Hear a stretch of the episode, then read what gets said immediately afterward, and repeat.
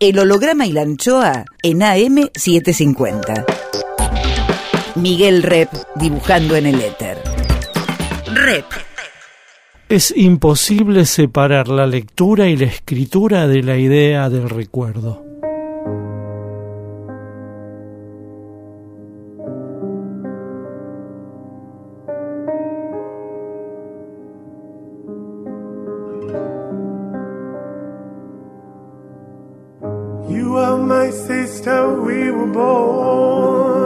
Tú eres mi hermana. Vos sos mi hermano.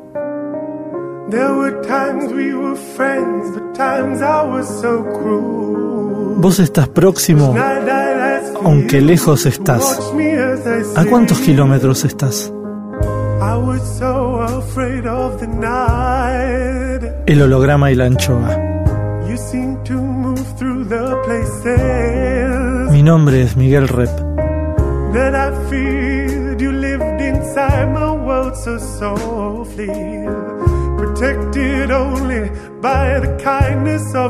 El holograma y la anchoa.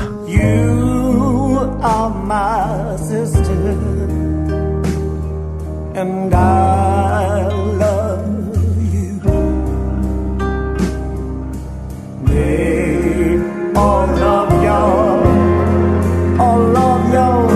holograma y la anchoa.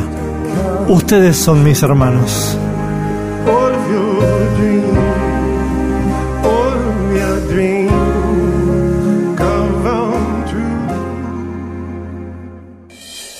El holograma y la anchoa. Hoy guardamos el aire, el pensamiento de Rodrigo Fresán.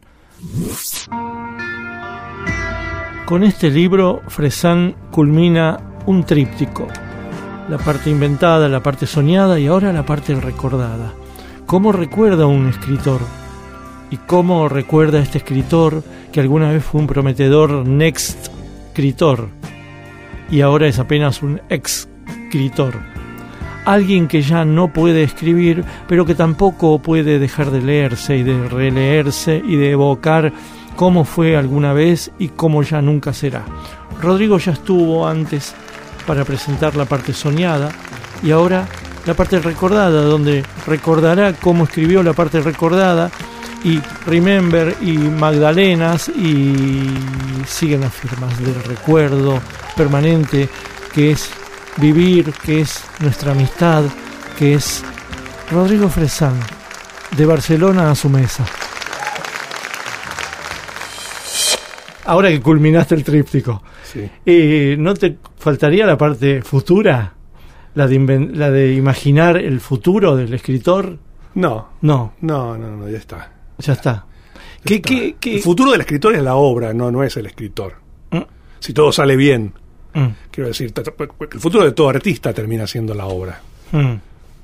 Si todo sale bien. Bueno, pero uno podría imaginar cómo es la obra. ¿Vos te imaginás tu obra futura? No, me parece que no nos corresponde ni a mí, ni a vos, ni a nadie. O sea, la imaginación futura de la obra es predicamento, privilegio y responsabilidad de los que la van a apreciar o no. Pero vos como lector, ¿alguna vez imaginaste algún contemporáneo tuyo, por lo menos más viejo, pero en vida tuya, cómo sería la obra futura, por ejemplo? ¿Cuál sería la obra futura de Bret Easton Ellis? ¿O cuál sería la obra futura de Sacomano? ¿O cuál sería la obra futura de Salman Rushdie?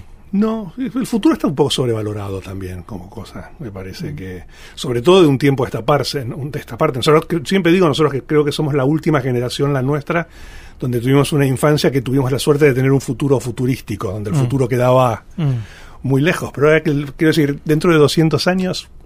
No, pero no pienso 200, pienso 30 años. Los escritores que están pensando... Va a ser todo más o menos lo mismo. Quiero decir, ya no hay una progresión temporal. Pero vos pensate en 1993, historia argentina. Vos pensate... 91. Pensate que 30 años más tarde iba a ser más o menos lo mismo. No pensaba ni en sí ni en no. Que nosotros pensábamos en el futuro. Yo me refiero al futuro como una entidad de pura imaginación, no como parte de nuestras vidas o de nuestro quehacer. Pero en 1991, imagínate que iba a ser este futuro, hoy 2019. No, lo que yo siento sí que te da una percepción verdadera, total crítica e implacable del futuro es cuando tenés un hijo. Estaba pensando todo el tiempo, Daniel. Por eso, quiero decir, ahí la medida del futuro es no es la posteridad propia, sino la posteridad heredada por otro, ¿no? Sí, pero yo no pensaba en esos términos en tu hijo. Pensaba en cuando dijiste cuál era la percepción que vos tenías de chico, que teníamos de chico, y que estabas observando en la percepción de Daniel cuando era chico, cuando era niño, ¿no? Sí. Si era igual, si vos estás monitoreando eso. No, pero es que si vos pensás, nuestra infancia es prehistórica en comparación con las infancias de ahora. O sea, 3 canales de televisión, blanco y negro, juguetes completamente, el valero, el trompo, son como herramientas muy digitales, prehistóricas, muy analógicas. No, unplugged, o sea, analógico todavía implica cierta electricidad, sí. ¿No? Es muy anterior, ¿no? Muy unplugged, sí, todo. Salvo el cerebro mágico. La dificultad para tener acceso a cosas que no estaban cerca tuyo, o sea, todo estaba lejos, ahora todo está cerca. ¿Te gusta eso que te pasó en la infancia, eso del deseo? Sí, yo creo que estuvo bueno eso, me parece que, y además es un poco, yo por ejemplo le comentaba a Daniel, a mi hijo, que decía que uno de los momentos así, más intensos de la infancia era cuando uno volvía de vacaciones y no había visto a sus amigos por 2 o 3 meses y te contabas las vacaciones. Y ahora cuando llevo a mi hijo al colegio el primer día de clase, se encuentra, hola, ¿qué tal? Estuvieron todo el tiempo comunicando las vacaciones. Estuvieron comunicados, o sea, ni siquiera fueron vacaciones, fue como que es la continuidad de lo otro, ¿no? Pero además no podés exagerar, no podés mentir, qué sé yo, no sé. Sí, pienso que sin ese deseo que tenías vos de niño no existiría tu literatura. Seguro.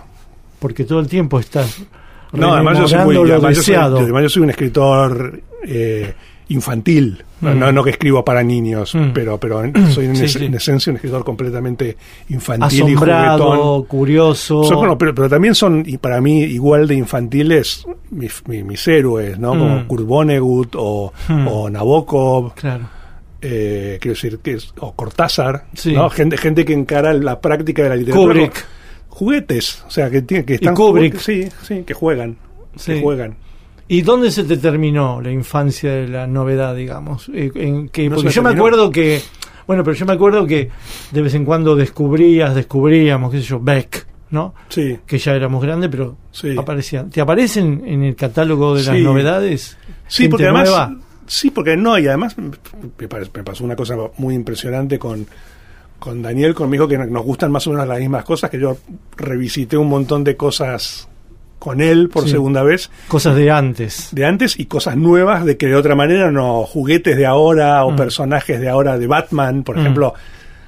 Daniel es súper fan de el Batman que ríe, ¿no? Que es un Batman al cual el Joker lo agarra y con una toxina lo convierte en un Joker asesino. Ajá. Yo nunca me hubiera enterado de eso. Claro. ¿No? Sí, pero es Batman. Sí. Me refiero más a novedad, ¿no? No, pero hay, pero sí, pero bueno, a novedades sónicas y literarias. Yo soy también un superconsumidor, consumado. Sí. La parte consumada. Eso no va a cambiar nunca, o sea, tal vez me interesa menos la música, ¿no? Y además también, qué sé yo, me acuerdo cuando salió Arcade Fire, que están buenos, pero los Talking Heads, o sea, quiero decir, también la música, la nuestra, el pop y el rock, tiene una cosa muy perversa que no hay mucho más, o sea, quiero decir, las bases se sentaron en un determinado momento y después son variaciones un poco sobre un mismo, quiero decir, Pink Floyd, los Beatles, Bob Dylan, los Kings, Lou Reed, la Velvet Underground, no hay tanto más, ¿no? Me parece. Bueno, sí. Charlie García. Prince. Sí. Pero... vos estás hablando de las bases. Y luego vienen los segundos, áreas, y después vienen las terceras. Las áreas de la sinfonía, y después viene la variación, ¿no? Sí. Es verdad eso. ¿Y qué es lo último que descubriste? A ver. ¿De música? Es que no sé. Bueno, me gustó, claro, descubrido, pues ya estaba hecho, pero por ejemplo, el último disco de Lana del Rey me pareció increíble, por ejemplo. Ajá. Sí. Que cuando salió el primero y era como la novedad, dije, bueno, qué sé yo, no sé, pero el último disco dije, joder. Más Rodrigo Fresán, escritor. Rep en AM750. La parte de consumista, ¿le tiene paciencia a los artistas para verlos crecer o para desarrollar? Sí, pero también me parece que te pasa a vos. Nosotros todavía tenemos una capacidad de atención sobre las cosas no tan disminuida o tan vertiginosa como la que impusieron las redes sociales y estar pasando. Bueno, yo no tengo nada, no tengo ni Facebook, ni WhatsApp, ni Instagram. Nada. No. ¿No te atrae? La vida es muy corta, ¿no? ¿Qué sé yo? ¿Te parece que te distraería mucho? ¿Probaste alguna vez tenerla? No. ¿Nunca te volviste...? No, porque... ¿Nunca probaste para no seguir adicto? No, nunca probé porque pude ver un poco cómo era desde afuera y me doy cuenta que no me agregaría nada y que hasta me quitaría cierta calidad. ¿En tu familia tienen? Muy poquito. ¿Algo tienen? No, pero por ejemplo, Ana lo tiene, pero por temas de trabajo y de su familia, porque vive fuera, ¿no? Pero Daniel, por ejemplo, casi no usa tampoco. ¿Qué agotaste con el tríptico? No lo veo en términos de agotamiento, lo veo como misión cumplida. Y bueno, y además voy a hacer aquí el público reconocimiento que está en los agradecimientos de los libros, del libro, que lo de tríptico a mí me fue súper útil, porque todo el mundo, yo decía trilogía, y todo el mundo decía trilogía, y no es una trilogía. No, eso es un bosco. Sí, es una cosa que está más cerca de la plástica y del plegarse sobre sí mismo y de encimar las cosas. Sobre todo, ¿no? Porque son tres imágenes vistas de distinta manera. No, creo que no agoté nada, pero sí... Me refiero a agotar a algo que te culminen ciertas obsesiones y que, bueno, ya está, ya escribí sobre esto, cierro la valija, guardo la valija de van y volveré de otra manera. Bueno, hay que ver ahora, ¿no? Lo que pasa es que ahora yo tengo un libro que se lo había prometido a Claudio López, que murió a principios de año, que es el artífice también de todo esto. Que era como un libro más de anecdotario y de cuentos, mis encuentros con gente famosa y todo esto. Entonces me decía, bueno, después del monstruo este de más de 2.000 páginas, vamos a... Haceme una de color. Sí. Y una de crónica, autocrónicas. Y eso habla muy a las claras del tipo de persona a veces miserable que es un escritor, ¿no? Porque cuando murió dije, bueno, quedé liberado de la promesa. Y después pensé, no, tal vez ahora estoy más atado que nunca. Claro. Sobre todo porque te picó la idea. Sí, y lo voy a hacer. Creo que me parece que va a ser un buen libro, además, para desintoxicarme. Fueron 10 años de trabajo esto, ¿no? Que no se lo dice. Ves como más fluido lo que vas a escribir. No va a ser fluido, finalmente. Yo me conozco a mí también. Quiero decir, no va a ser el libro ligero y fácil que todo el mundo... ¿Por qué no? Porque tenés que probar cosas. No, porque a mí no me la idea de la claridad y la sencillez, que hay muchos escritores que piensan que la línea de llegada es la claridad y la sencillez, ¿no? Y a mí me parece que hay que salir de ahí y a ir a otro lado. No me interesa la... Dame un ejemplo de una de esas narraciones. ¿De cuál? De tu vida. No. Me da un poco, tengo jet lag. Mejor, por eso te aprovecho. A ver, una anécdota de jet lag. No, de jet lag no tengo. Bueno, pero es que muchas aparecen ya en el sí, bueno, pero estamos hablando del libro que te encargó López Lamadrid. Bueno, hay una con Narciso Ibáñez Menta que yo le tengo mucho cariño. Contala más o menos como la contarías. Bueno, no, yo era súper fan de Narciso Ibáñez Menta cuando era chico. Y ¿por el hombre que volvió de la muerte? Sí, por el terror. Por el pulp, todo. No, a mí el terror siempre para mí es como mi género primario. Entonces alguien que hacía terror en español ya tenía toda mi admiración, porque el terror era básicamente extranjero, ¿no? Bueno, el hombre con las historias para no dormir, que él se hacía con Chicho Ibáñez Serrador, todo esto, ¿no? El hombre que volvió de la muerte. Entonces cuando tenía 16 años, más o menos, estaba comiendo en Pipo con mi padre, y en una mesa de al lado, 2 o 3 mesas para allá, y digo, uy, Narciso Ibáñez Menta, ¿no? Era como chiquitito y estaba como con una campera de blue jean y chiquitito, sí, pero chiquitito era, como tipo Aznavour, ¿viste? Sí. Esos así. Sí. Para adentro, como un tríptico cerrado. Mi padre, como padre moderno, me dice, bueno, tenés que ir y decirle todo lo que lo admirás y todo lo que lo querés y le agradecimiento. Decía, no, yo era súper tímido. Y pensé, no, tenés que ir y te obligo a que lo hagas porque si no van a pasar los años y te vas a arrepentir de no haber hecho esto. La parte arrepentida. La parte arrepentida en su momento. Entonces, no, y parece, no, tenés que ir. Y finalmente, vas ya mismo. Entonces, finalmente, mi padre me presiona tanto que yo me levanto y me acerco y digo, señor Narciso Ibáñez Menta, solo quiero decirle que lo admiro mucho. Y Narciso Ibáñez Menta pega así con la mesa, pega un golpe y dice, la puta madre, que no me dejan comer en paz. Y empieza a gritar, pero así como a esta distancia. Sí, no, pero tipo, es este chaval de mierda que me viene a molestar y que me importa lo que pienses tú. Pero como loco, ¿no? Sí, loco. Entonces, me di vuelta así, volví, y mi padre me dijo, perdón. Realmente eso dio cuenta, ¿no? ¿Y se te pasó la admiración? No, creció. Probablemente más, sí, claro. Más terror. ¡Qué monstruo! ¡Qué lindo! Bueno, esa misma anécdota, si la tenés que escribir, la contaste muy cortita. ¿Cómo la adornás? ¿La adornás con...? No, pero eso no, hasta que no lo haga no lo sé. No lo sabes. No. Pero es cortita. No, porque hay muchas maneras de engordarla. Podés contarla como eran los programas de Narciso Ibáñez Menta, podés contar el miedo que te daba, podés contar el miedo, podés contar cómo... O sea, todo... Sí, pero a mí me interesa la anécdota in situ, ¿no? Ya. Más que el contexto y todo, que ya sé que lo vas a hacer. Pero yo soy más inclusivo que exclusivo. Uh-huh. Siempre. Sí. O sea, yo digo, más de agregar. De hecho, estoy ahora... Tengo un archivo de inserts para añadir a la parte recordada... para las traducciones en inglés y en francés. Sí. Y para la edición de bolsillo. ¿Y qué inserts? Frases, cosas sueltas. No es nada nuevo. ¿Que se te quedó afuera? No. Son ideitas, chistes malos generalmente. ¿No? ¿Pero por qué quedaron afuera? ¿Porque se te ocurrieron después o porque quedaron afuera? Porque se me ocurrieron después. Ah, ok. Quedaron ahí. Sí. El holograma y la anchoa.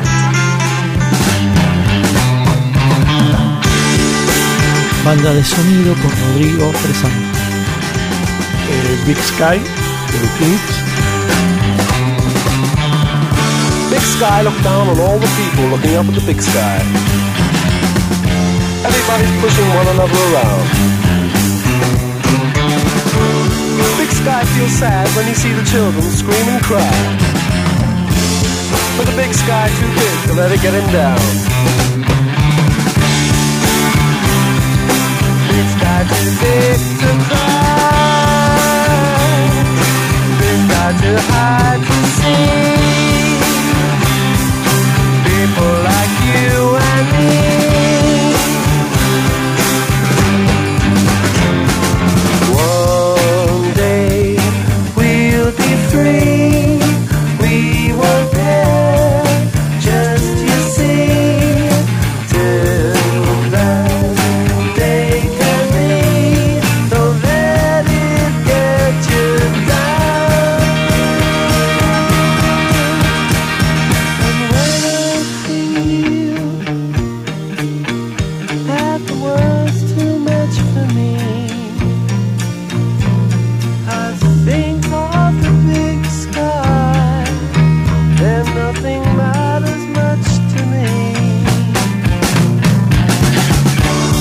I look down on all the people who think they got problems. They get depressed and they hold their heads in their hands and they cry. People lift up their hands and they look up to the big sky. The big sky is too big to sympathize. The big sky's too occupied. But we would like to try. And if you're sad inside.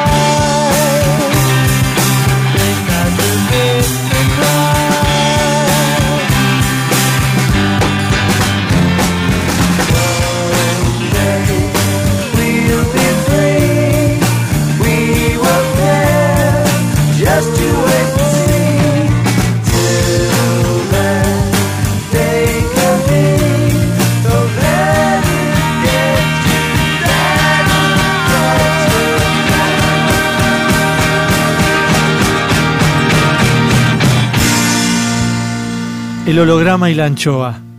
El miedo que no le tuvo el Valiant 2 al granizo. Rep. En AM750.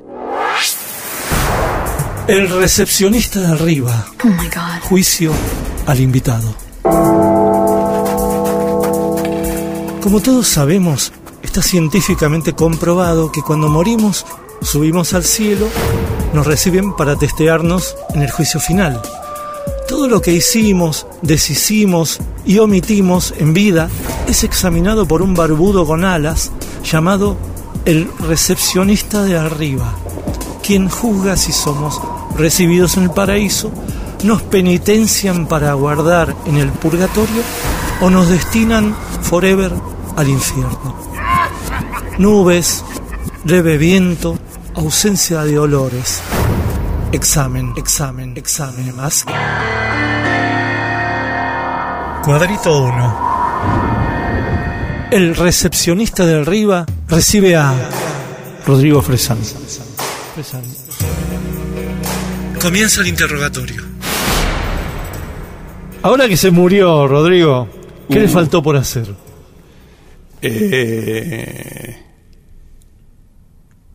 Todo y nada, creo. Un libro, otro libro. Pero también escribí otro libro. ¿Cuál fue su pecado personal preferido, Fresán? Un uso y abuso desmedido de una sustancia peligrosa y controlada como la Coca-Cola. ¿Ha sido en vida soberbio? En los momentos justos. ¿Ha sido en vida dilapidador? No. O sea, debería haberlo sido tal vez en más de una ocasión. ¿Ha sido en vida revanchista? En los momentos que correspondían. No muchos. ¿Ha sido en vida violento? No. ¿Envidioso? Yo creo que la envidia es uno de los motores de la superación personal, o sea, sí. O sea, creo que la envidia bien entendida y bien dosificada me parece que es una emoción sana que hay que tenerla. El recepcionista de arriba. Hola, soy Alejandro Ross. Los invito al baile de disfraces el 7 de diciembre en Sala Siranush, Armenia 1353. Tocan Carisma de Jay Pareja, Ich, Cristal Fluo hace una performance y Esther Díaz como DJ invitada, que es nuestra doctora en filosofía DJ. Rep sigue en AM750.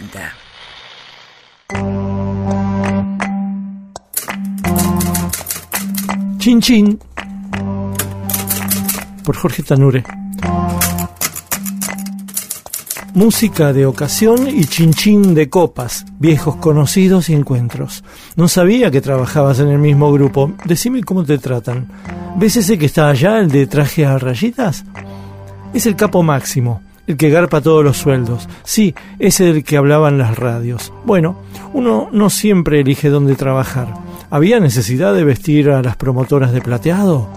Las empanaditas abiertas son las mejores y esos... ¿Cómo no los conocías? Sí, son camarones, más chiquitos que los que sirven en Brasil, claro. Me dijeron que para julio abren el registro de ascensos. Difícil va a ser entre 700 empleados. Habrá que hacer las cosas bien o serruchar. ¿Ves esa que está entallada? Es la que se hace la amiga y después agarra la listita negra y bocina. Siempre hay uno o más de esas en una empresa. La guita que se patinaron, ojalá fuera fin de año 2 veces por año. Vení, sentate al lado mío y seguimos chusmeando, no va a pasar nada, estamos todos de fiesta. Por lo menos hoy somos todos colegas y hasta amigos. ¿Qué número te tocó? Mirá si a ese de allá le va a hacer falta una tele o una moto. Es de avaro nomás, debe ser que por eso la amasó tanto. Va a hablar el capo, parece agradecido de todos nosotros que cedimos tanto. Aparenta estar contento y un poco empinado. Qué cara rota. Su mujer ahí y el tipo tocando a la de personal. Ojos que no ven. ¿En serio van a hacer regalos antes del sorteo? Felicitaciones. Te nombró y te van a dar un cheque premio a la fidelidad. Zafaste las vacaciones. A mí me tocó el celular X5000. Si supieras cómo lo voy a hacer guita. Si la de recursos humanos te hace ojitos, guarda, hace trampa. No me digas, no sabía. Es que soy nuevo. Este año, ¿cuántos afuera? ¿Todos los premiados de la fiesta pasada? Devolver el cheque entonces, o donalo, no sé. Bueno, comenzó el carnaval carioca. Veremos con el tiempo qué pasa.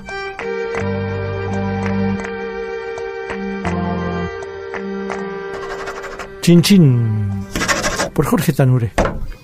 Siga los textos de Tanure en www.jorgetanure.blogspot.com.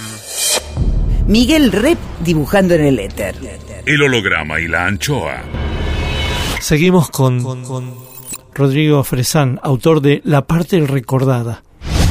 Ya sé que no lo va a hacer, pero si hicieras un audiolibro de esto... No va a ser, sí. Bueno, no se puede hacer, me parece. ¿Por qué no se puede hacer? Porque la construcción de las frases de este libro no son para ser leídas en voz alta. Mi pregunta es, ¿cómo irían las letras grisecitas? No lo sé. En ese audiolibro, porque... Habría que poner tal vez una mucho voz, tipo las ardillitas. Podría ser como acelerado, ¿no? ¿No? Estaría bueno. Un fondo musical, ¿no? Sí, sí. O lento. Claro. No, lento no se te hace muy... Estamos hablando de un libro muy gordo, pero tendría que tener otro tono. Sí, otra persona también puede ser. Directamente. O sea, ¿pensaste en audiolibro? No.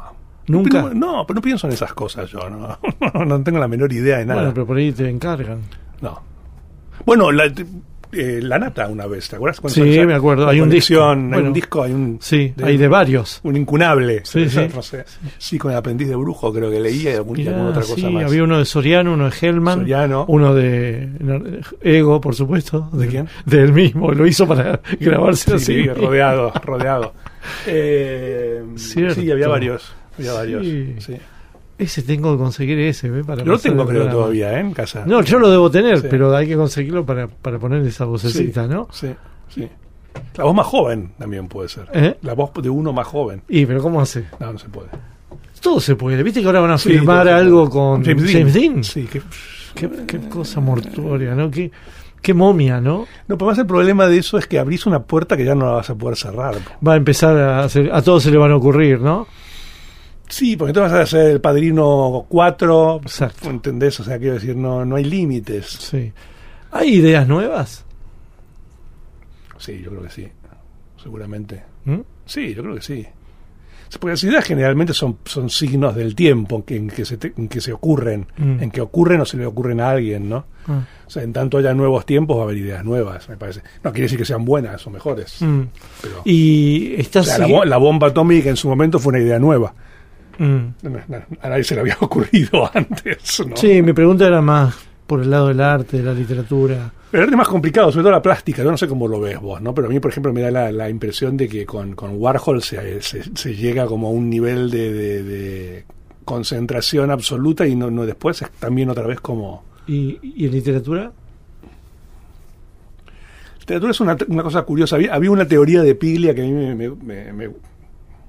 me gustaba, pero me gusta porque la teoría lo ha sobrevivido, ¿no? Que él decía que toda vanguardia surgía... ¿No? ¿Cómo era? Que toda vieja disciplina se volvía vanguardia cuando surgía algo nuevo. Entonces él decía que, por ejemplo, la pintura se volvía vanguardista cuando surgía la fotografía. Ok. ¿No? Sí, está bien. La fotografía se volvía vanguardista cuando surgía el cine. Exacto. El cine se volvió vanguardista cuando surgía la televisión. Sí. La televisión se volvió vanguardista cuando surgen las redes sociales, etcétera, etcétera.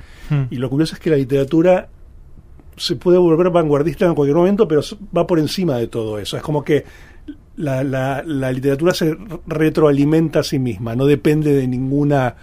otro arte para depende estallar de sí misma. No, porque cuando aparece Kafka no aparece Kafka porque ocurre algo fuera de la literatura. O cuando aparece el Ulises de Joyce son movimientos internos de la misma literatura, ¿no? Sí. O cuando aparece Proust, sí, son siempre... ¿No te parece que aparecen acompañados de la filosofía de la época? No, porque Proust aparece cuando aparece el fin de la literatura decimonónica. Siendo todavía literatura decimonónica, ¿no?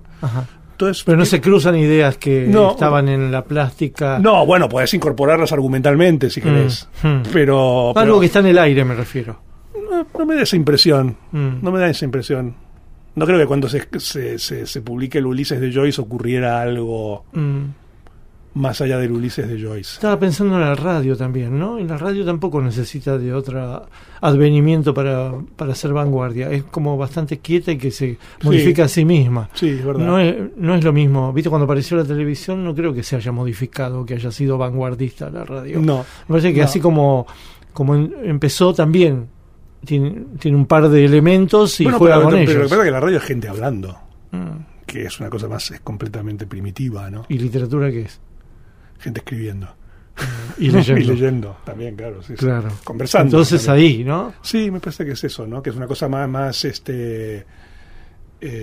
primaria, más inmediata también, si querés. ¿Y allá cómo está el tema de la literatura femenina? No, es un tema que la verdad no termino mucho de entender. Me parece que siempre hubo literatura femenina y siempre hubieron grandes libros escritos por mujeres y me parece que además no... Acá hay una gran irrupción, ¿viste? Vas a la librería y está lleno de... Pero no fue siempre así. Pero fíjate los premios de este año. Hay 5 importantes premios, todos se los llevaron... Pero los premios también son... ¿Qué es moda? Siempre hubo mujeres y ahora hay moda. Yo creo que además, y esto tal vez voy a tener un problema por decirlo, pero me parece que también es como curiosamente machista de una manera retorcida, digamos. Es que toda, como que es, no, es como decir, bueno, ahora les toca. O sea, no me parece que no hay que regocijarse tanto. O sea, quiero decir, yo creo que hay que preocuparse porque los libros sean buenos. Rodrigo Fresán Dixit. Quiero decir, para... Ana Karenina de Tolstoy es un libro femenino o masculino. Bueno, pero es un personaje femenino, escrito por un varón. Pero ¿qué me importa? Quiero decir... Es un personaje de varón. No, me refiero a escritoras. No. Pero, una visión, una mirada que... ¿Pero no es una gran novela femenina? No sé. Yo creo que sí. Cuando sea mujer te digo. No, yo creo que es una gran novela femenina. Madame Bovary también es una gran novela femenina, ¿no? Y lo mismo que, por ejemplo, Iris Murdoch, que es una escritora que a mí me encanta, es una enorme escritora de cretinos, de personajes de masculinos. De varones. Me parece que si no está bien, me parece genial que se ganen premios, que se lean más mujeres de lo que se leía. Todos los efectos positivos me parecen positivos. Pero también yo desconfío un poco de las modas, ¿no? En realidad habría que pensar qué es lo que viene a aportar esa escritura. Seguro que aporta algo y seguro que es muy diferente a lo que seguro que hace del varón, ¿no? Pero también es cierto que no, y esto lo digo con plena libertad, que nunca fue un problema mío el tema. O sea, yo nunca me sentí discriminador. Machista, no preocupado por la literatura que escribían las mujeres, siempre trabajé en redacciones. No, pero yo estoy hablando en términos hasta de novedad, te diría. De novedad. Pero novedad es una cosa, la idea de la novedad, quiero decir, lleva implícito su propio certificado de defunción, ¿no?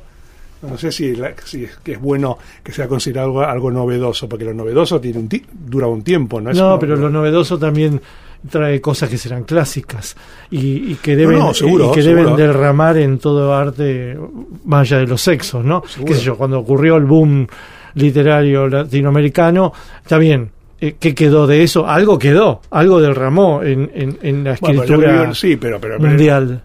Bueno, pero ahora, por ejemplo, leía el otro día en un diario donde se hablaba, decían que el boom latinoamericano había sido un movimiento machista, ¿no? Ajá. Es también una cosa que está... Pero no hay mujer. Depende, porque yo creo que el boom latinoamericano es el movimiento más empoderado y feminista de toda la historia de la literatura, porque es Carmen Balcells. Es verdad. Y además, sí hay una mujer. Isabel Allende. O sea, la candidata... Un poco tardía.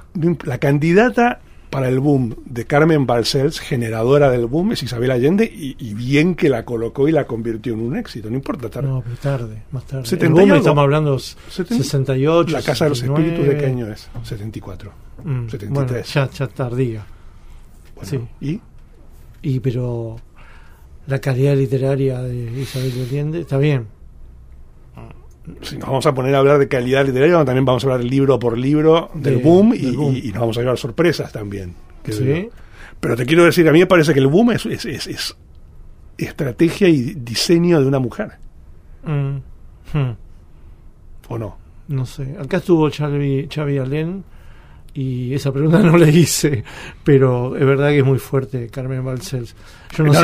Yo no sé si como empresaria o como curadora. No, pero más te digo, ella no le decía que escribir a los muchachos. Pero también yo vivo en Barcelona, digamos, y te lo habrá dicho Xavi, ¿no? Que cualquier catalán intelectual, bla, bla, bla, muy apresurado, entiende que ni Vargas Llosa, ni Carlos Fuentes, ni García Márquez eran conocidos antes de que fueran allá a Barcelona. Mentira, estaban hiper consagrados. O sea, ellos viven en los 70. ¿Cuándo salió 100 años de soledad? ¿Cuándo salió Conversaciones en la Catedral? 68, 67. Ya estaban hechos y mega derechos. Sí. Lo que es el boom es una movida editorial, comercial, que los resignifica y los recoloca. Pero hubieran sido conocidos lo mismo. Bueno, eran conocidos. ¿Y eso quién lo hizo? Carmen Balcells, con una ayudita de Carlos Barral. Sí, pero más Carmen Balcells. El holograma y la anchoa.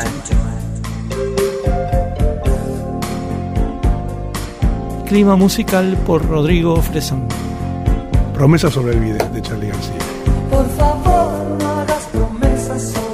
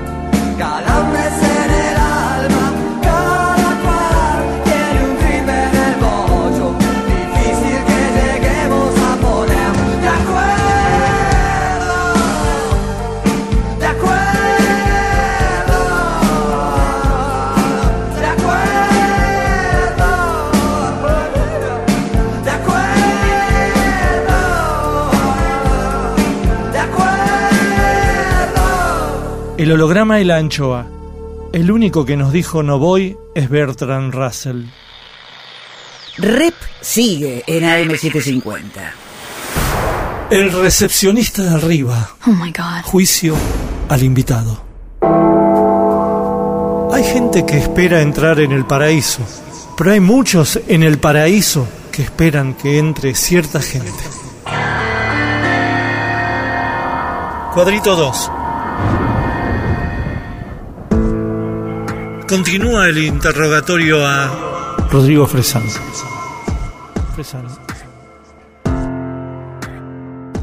¿Ha sido en vida procrastinador? No, tengo uno de mis defectos es no señalado en reiteradas ocasiones por mi señora esposa, es que no lo hago todo rápidamente y en el acto y no postergo nada. ¿Celoso? creo que hay que ser, sí, lo normal. Creo que alguien que no es celoso me parece que tiene un problema, pero no es celoso, obsesivo, castrador ni nada. ¿Avaro? Creo que he sido avaro cuando no tenía dinero, que es una forma de la avaricia inevitable, me parece. ¿Ambicioso? Sí, justo lo que corresponde. En los lugares donde pensaba que también podía esa ambición convertirla en algo valioso, ¿no? ¿Le ha quitado el novio o la novia a alguien? Uy, creo que no. No, creo que no. Creo que no, me parece que no. ¿Ha sido supersticioso y o religioso? No.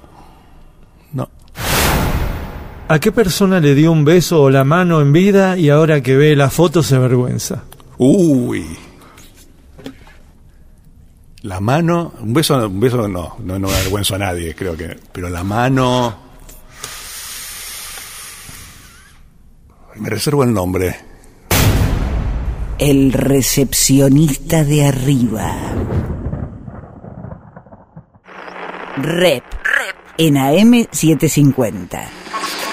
Volvemos con más Rodrigo Fresán.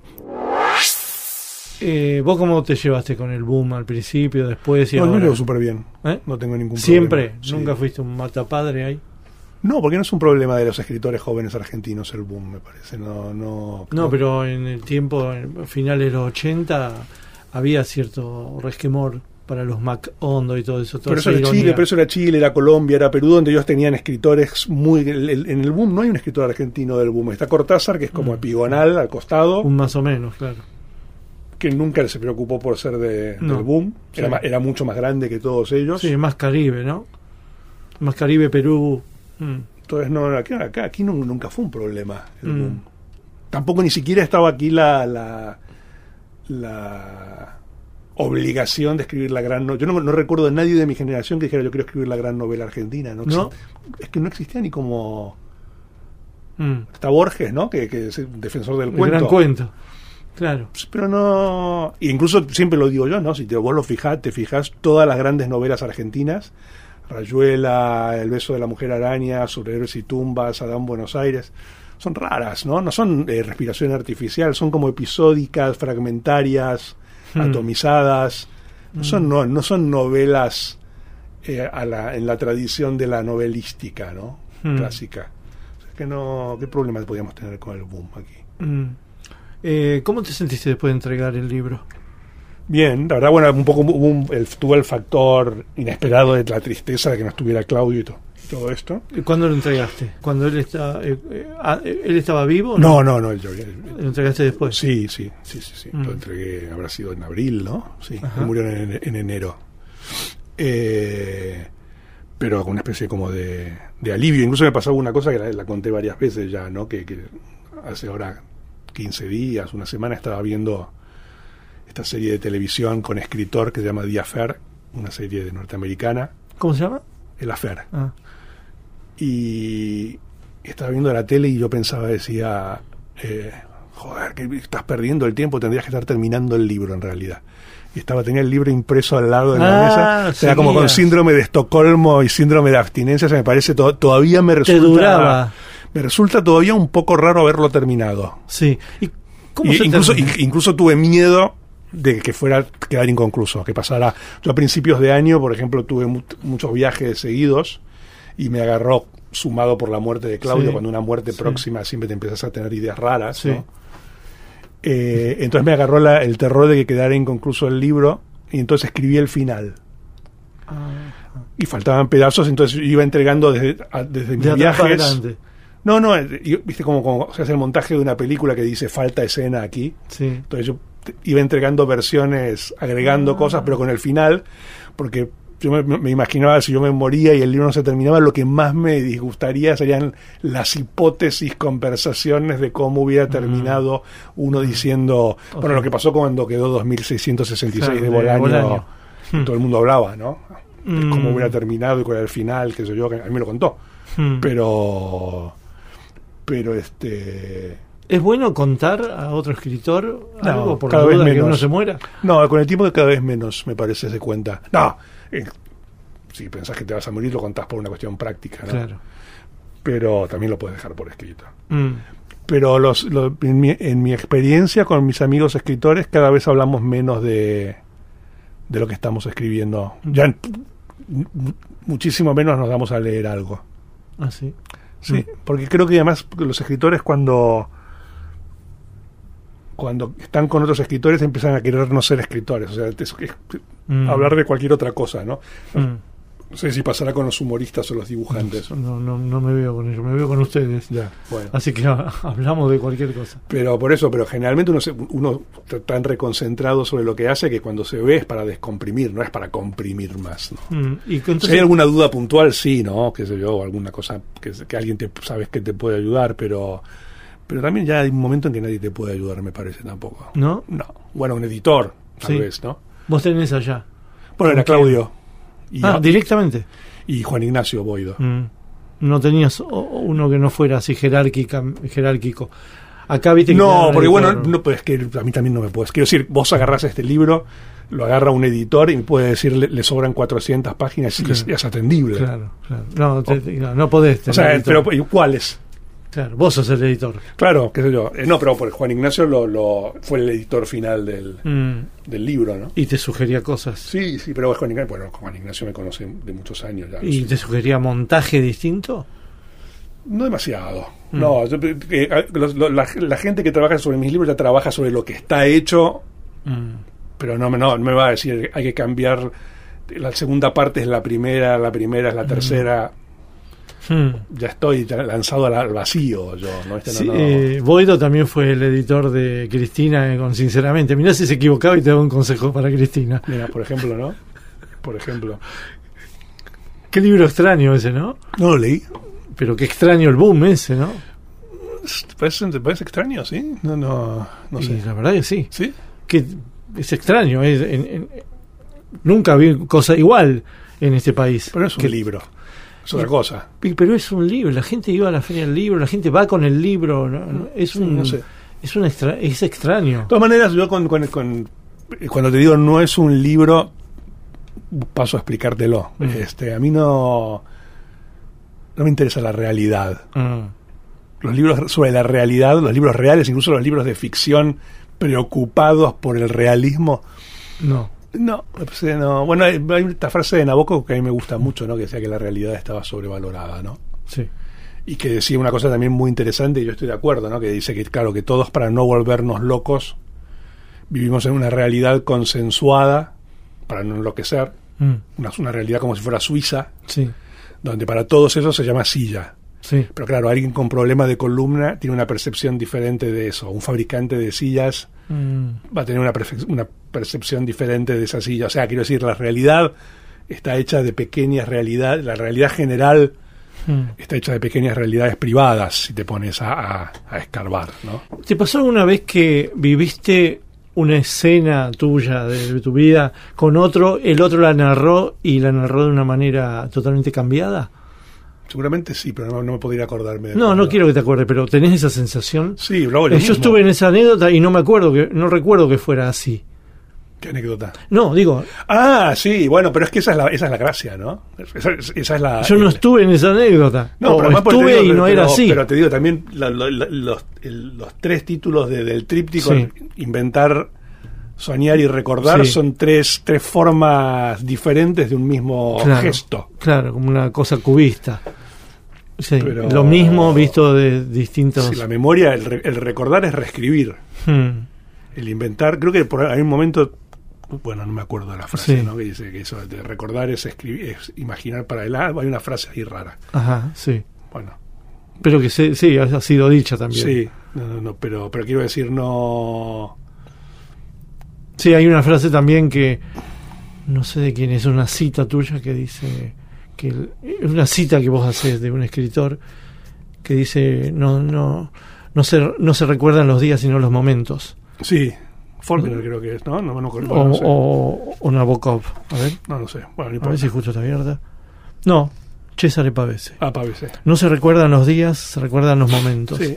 ¿No? Sí. Y vos cuando escribas el próximo libro que es sobre esos momentos recordados, ¿Vos confías en tu memoria acerca de eso, acerca del realismo de esos hechos, o te importa tres carajos? Es que mi memoria finalmente va a ser la realidad, digamos, va a imponer su versión, ¿no? No me preocupa.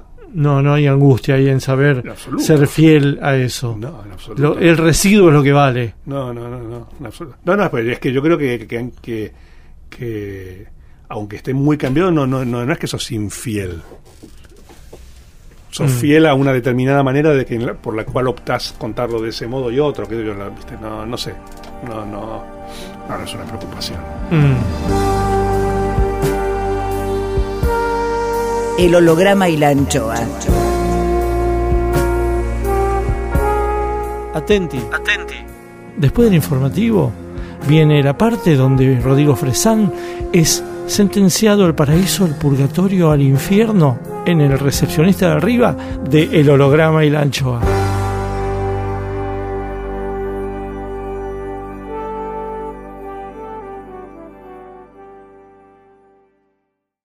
Sidra del Valle va siempre con vos. Sidra del Valle, siempre la mejor. Sidra del Valle, siempre con vos. Beber con moderación. Prohibida su venta a menores de 18 años.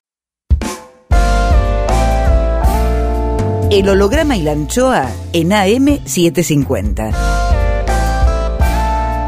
Miguel Rep dibujando en el éter. Rep.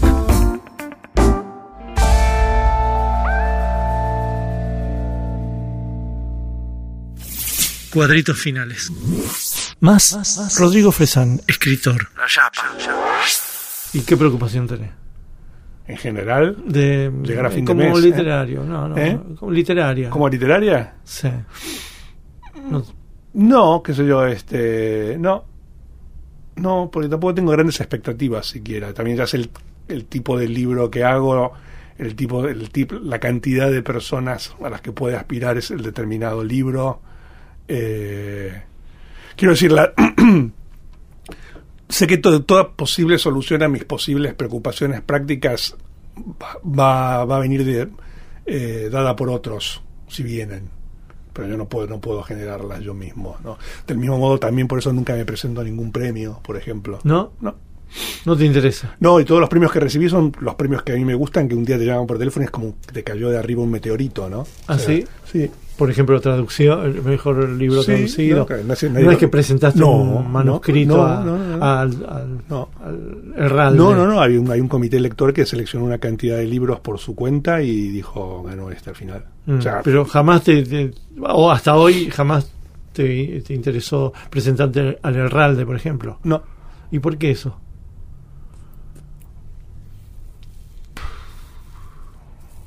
No lo sé. No es por miedo a competir ni nada de eso. No, en absoluto. No, pues que para mí incluso la misma salida del libro para mí es completamente anticlimática. No es un momento exultante. O la promoción del libro tampoco. No te trae. ¿Cuándo empiezas a disfrutar el libro? Durante. ¿Y después? ¿No hay otra vez? No, después las cápsulas de disfrute que tenés son cuando gente que respetás le gustó tu libro. Claro. Que tampoco son tantos. ¿No? Pero no, la verdad que no. Yo, bueno, lo digo varias veces ahí, que además vuelvo a aclarar que el protagonista del libro no soy yo, por más que compartamos muchas cosas, ¿no? Pero en algo que yo comparto con él, yo siempre digo, a mí cada vez me gusta más escribir y cada vez me gusta menos ser escritor, entendiendo la idea del escritor como debe ser hoy, ¿no? Sí. Incluso volviendo a lo que hablábamos antes, como con una especie de obligación implícita, siendo un creador de ficciones, a estar todo el tiempo refiriéndote a la realidad y que te estén pidiendo opiniones sobre la realidad a un escritor, que es la cosa más absurda del mundo, ¿no? Sí, opinólogo, ¿no? Pero que los escritores escriban columnas de opinión, para mí es una especie de locura, porque es como darle un revólver a un orangután. ¿Viste? O sea, es verdad.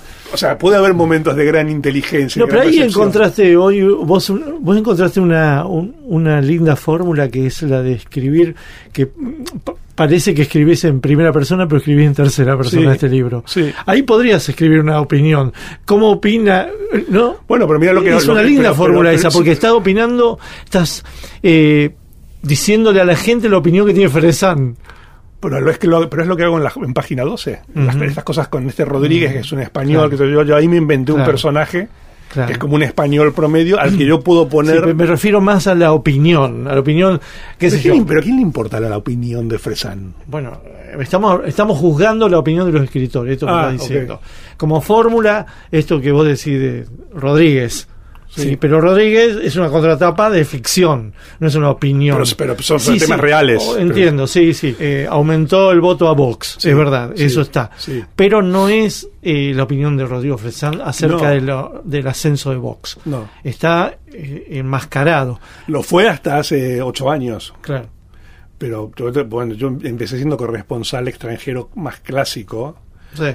De Página 12, pero es lo mismo que dicen con los embajadores y los cónsules, que a los 4 años hay que cambiarlos de destino porque ya se les acostumbró tanto el ojo que ya no sirven, o sea, no perciben la rareza del lugar, que es su tarea. Okay. Okay. Son como abducidos y ya son como uno más, entonces por eso los cambian. Eso es por eso. Y pasa lo mismo con los corresponsales extranjeros. Entonces yo, a partir del momento en que ya superé una cantidad de años, dije, si ya me volví español, voy a inventar un español. ¿No? El holograma y la anchoa. El recepcionista de arriba. Oh my God. Juicio al invitado. Según pasan los años en capacidad hotelera, el infierno tiene más problemas de alojamiento que el paraíso. ¿Por qué ocurre esto? Cuadrito 3. Termina el interrogatorio y se procede al veredicto.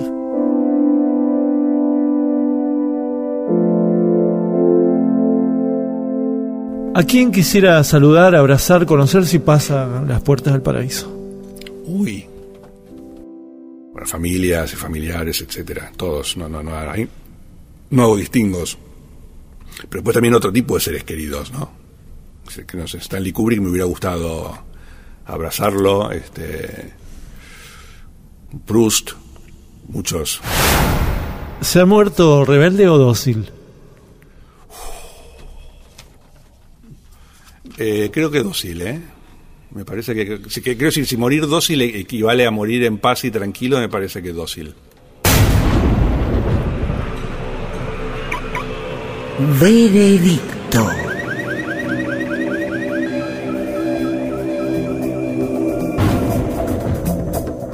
A partir de las respuestas vertidas por el señor escritor con tanta seguridad castizo argentina y algún que otro golpe de duda, se deduce una vida autoguiada como quien trabaja de Dios, o más aún, como un escritor del propio libro de su vida, lo que denota una soberbia no exenta de humor de sí mismo.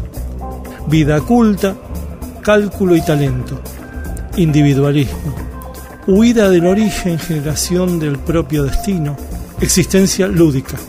Por todo esto, sentenciamos al señor Rodrigo Fresán a pasar una temporada en el purgatorio. Purgatorio. Y que nos narre luego qué vio ahí, de modo pop y, aunque le moleste, periodístico. Dejo constancia, el recepcionista de arriba. El recepcionista de arriba.